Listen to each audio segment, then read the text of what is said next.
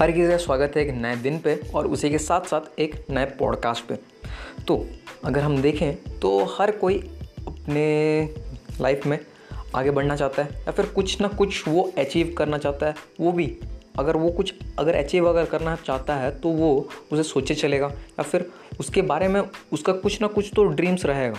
अब अगर ड्रीम्स अगर है तो उसके बेसिस में जब वो एक्शंस अगर लेगा, तभी वो गोल में वो चेंज होने वाला। अगर गोल में अगर वो चेंज होने वाला है तो वो गोल के अंदर या फिर बाहर उसे गोल गोल घूम के ही उसे वो गोल अचीव होगा। अगर वो गोल को अगर अचीव अगर करना है तो उस बंदे को स्मार्ट होना पड़ेगा और उसके गोल को भी स्मार्ट होना पड़ेगा। जिसका मतलब ये है कि एस फॉर वो गोल स्पेसिफिक होना चाहिए एम फॉर मेजरेबल होना चाहिए ए फॉर अचीवेबल होना चाहिए आर फॉर रियलिस्टिक होना चाहिए और टाइम बाउंड होना चाहिए, ताकि इंसान उस चीज़ को अचीव कर सके और अपने ड्रीम्स को पूरे कर सके। मिलते हैं नेक्स्ट अगले पॉडकास्ट में।